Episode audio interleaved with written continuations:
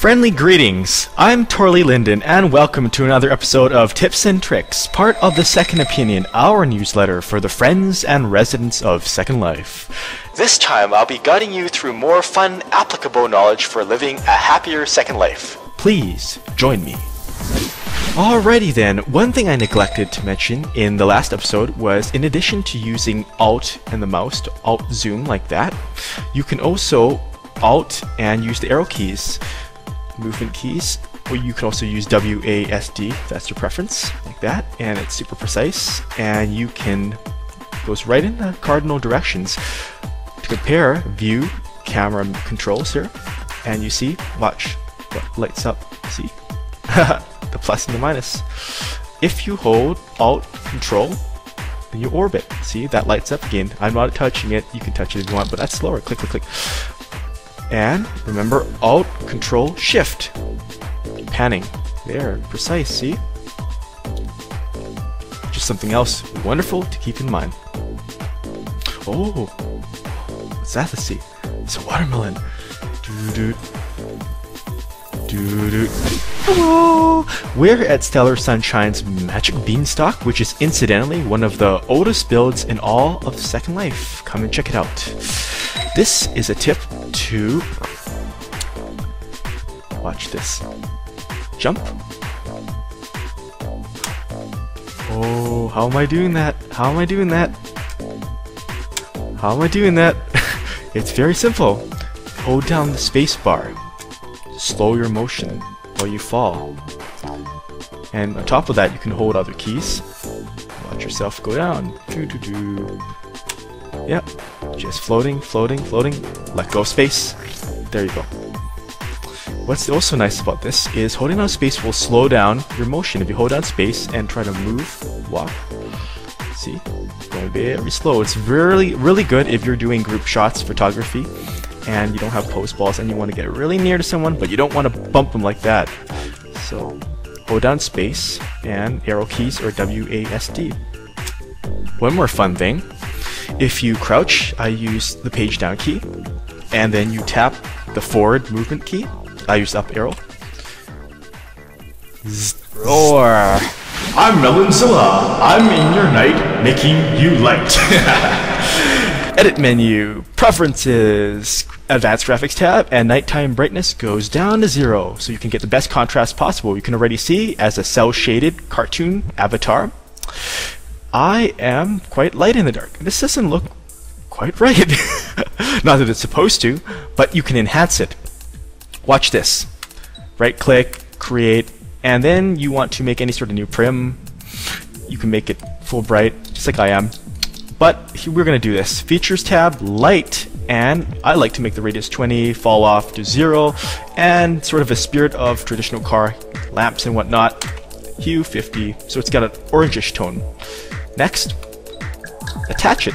Uh, head, mouth, mouth, come on. Oh, there we go.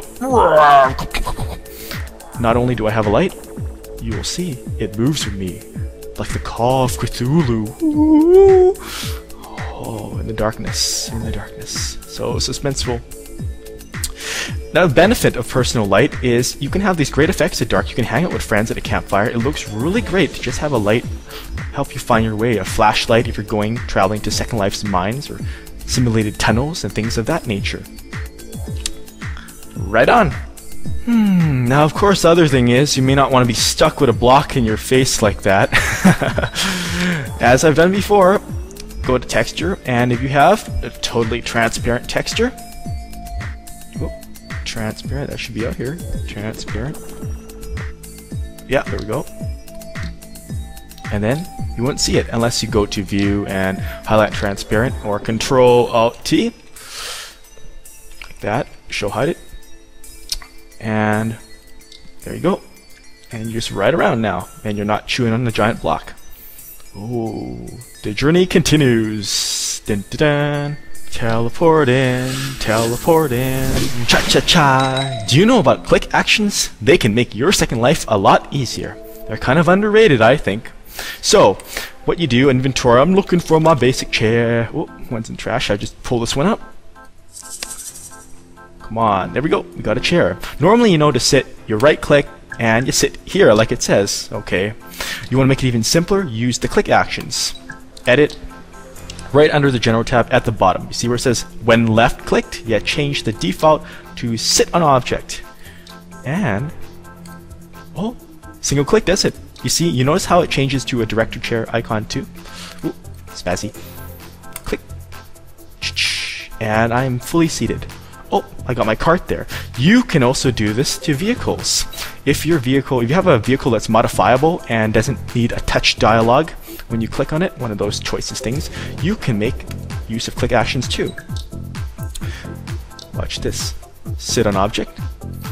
And same thing. Vroom, vroom, vroom. Choo, yays around. Oh, I'm a bad driver. Oh, oh, oh no. Luckily, this isn't Grand Theft Auto there's this wall. and it makes use of the click action set something for sale because when you just hover your mouse, there's a Linden dollar sign and you click on it, you can buy it like that. It's easier in terms of feature discoverability than you know right clicking and whatever because a new resident our dear new resis aren't not going to know how to do that intuitively off the bat. That one is general and buy object. So ooh, got it set for sale for a simple 10 linden dollars. It's a good price. Buy object. And you'll see with my cube, we'll will call it something like Happy Buy Cube. Yeah! And Happy Buy Cube. Ah, see? Linden dollar sign, click it. I can buy it for myself, which I will proceed to do. Cha-ching! Ha ha. It's super positive follow cam time! And in case you've never heard of follow cam before, don't be surprised. I'm not surprised. I did a Google search for it. My personal website ends up number one. That's not right. Someone else has got to get that. Okay, here's what you do. You notice you observe when you're walking, the camera goes a certain angle behind you, certain, you can control the distance. There's not much else. Well, with Follow Cam, it's a series of scripting calls which allow you to change this. And it's too cool for words. Don't take my word for it. okay, you don't need to be a scripter because graciously Dan Linden has provided me with this Follow Cam script. So I just drag this onto myself, or you can right click and attach it. Watch what it does camera permissions have been taken. It's an invisible cube. You click on your back. A dialog box will come up, and you can select, okay, if you like old 2D action games like Ikari Warriors, for example, you pick the overhead cam. Watch this. Oh, and now you're walking. Yeah. Yep. Yep. You want to change that? You want something else? You want something more like a special side cam to give you a lateral view of yourself Watch this. Oh, I'm looking beside myself, and I'm not a mouse look. I'm not a mouse look. I just move my mouse wheel back though. I click myself again, and I could do. There's a crazy one, Spaz Cam. It's just for fun. Watch for this. Oh, yeah, game can't walk. Oh, figure. Oh, oh dang it. Hmm. That's crazy. Okay, we've still got the follow cam attachment strapped on. This is what we can do next. I was thinking of classic adventure games like King's Quest from Sierra or Monkey Island from LucasArts. If you click on your back again, trap toggle. It'll auto-focus to always center your avatar as you walk. So watch what it does. Pardon the spam. Ooh. It'll always make sure I'm centered. Although this is a bit difficult sometimes from some angles. Watch as I walk off in the street. Okay. Now, it's like going from screen to screen. Just like in those classic games. Pardon the spam, when I click myself again and I turn trap toggle off. Now watch what happens. I can walk around. The camera is not moving. It's fixed on the scene. This is really utilitarian. Has a lot of uses for machinima, for example. You want to create a still scene without without needing another person to film you. You can do it by yourself, as I'm doing right here. Walk towards the screen. Whoa! well, walked off, and then I can come back. I can come back. and if you ever want it off, you just turn the camera back off. It's so easy with the presets on this thing. You can click spin cam. Now this is really wonderful for a lot of MTV videos. If you see the band jamming and the camera spinning around, this automates it. So you don't have to worry about manually spinning your cam. Let follow cam do the work for you.